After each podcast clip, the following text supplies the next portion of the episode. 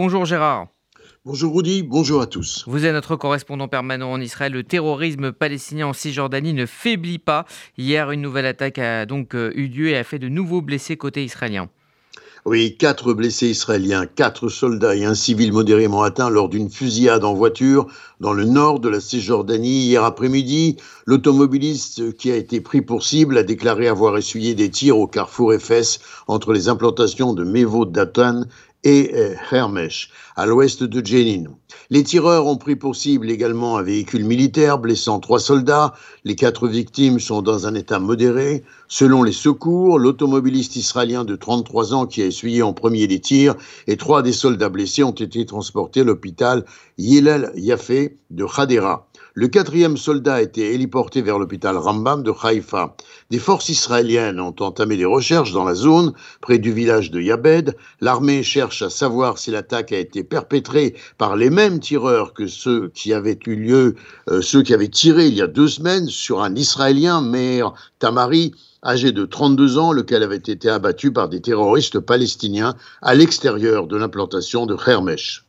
De leur côté, les forces israéliennes ont pénétré dans le camp de réfugiés de Balata lequel est adjacent à la ville de Naplouse en Cisjordanie.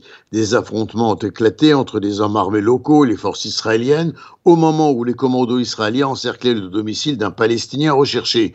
Un jeune Palestinien a été tué au cours de ce raid et au moins deux autres personnes blessées. Depuis le début de l'année, les attaques palestiniennes en Israël et en Cisjordanie ont fait 20 morts et plusieurs blessés graves. Israël a officiellement euh, averti son allié américain de son intention d'annoncer la construction de milliers de nouvelles habitations dans les implantations, et ce, à la fin du mois.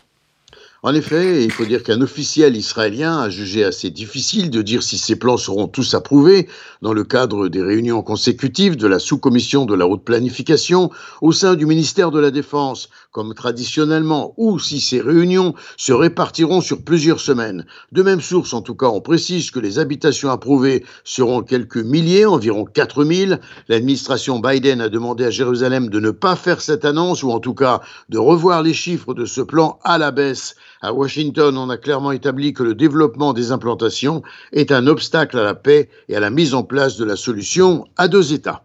Et le président américain Joe Biden a invité son homologue israélien Yitzhak Herzog à se rendre à la Maison-Blanche. Oui, c'est prévu pour le mois de juillet, selon la Chanel 12. Yitzhak Herzog et pas encore Netanyahou. D'ailleurs, aucun signe à ce stade de l'intention de Biden d'inviter Netanyahou. Et les yeux euh, de euh, l'opposition sont braqués euh, sur la Knesset au sujet du vote concernant le système judiciaire, la refonte de ce système aujourd'hui. Oui, un jour déterminant, semble-t-il. Le chef euh, d'Israël Béténou, Avidor Lieberman, estime qu'un accord sera annoncé sur la nomination de deux législateurs au sein du groupe de la nomination des juges, dont un de l'opposition. Il s'agirait d'un marchandage avec la coalition pour laisser Ariéderi du parti chasse revenir au gouvernement en tant que ministre, et ce grâce à un affaiblissement de la clause de déraisonnabilité qui fait obstacle. Avec euh, un mot euh, d'environnement, 50 plongeurs volontaires euh, israéliens ont retiré des centaines de déchets du fond de la mer. C'était lundi. Oui, et ça se passait à Jaffa, Herzliya, Dorn Archelim. Les plongeurs appartiennent à l'organisation Mishmarayam, les gardiens de la mer. Il s'agit de la toute première opération d'une série prévue ce mois-ci en mer pour la journée mondiale des océans. Samedi, des plongeurs bénévoles de la patrouille des plages ont nettoyé cette fois 9 tonnes de détritus du lit de la mer morte dans le golfe d'Elat, dans le sud d'Israël. Gérard Benamou en direct de Tel Aviv pour RCJ.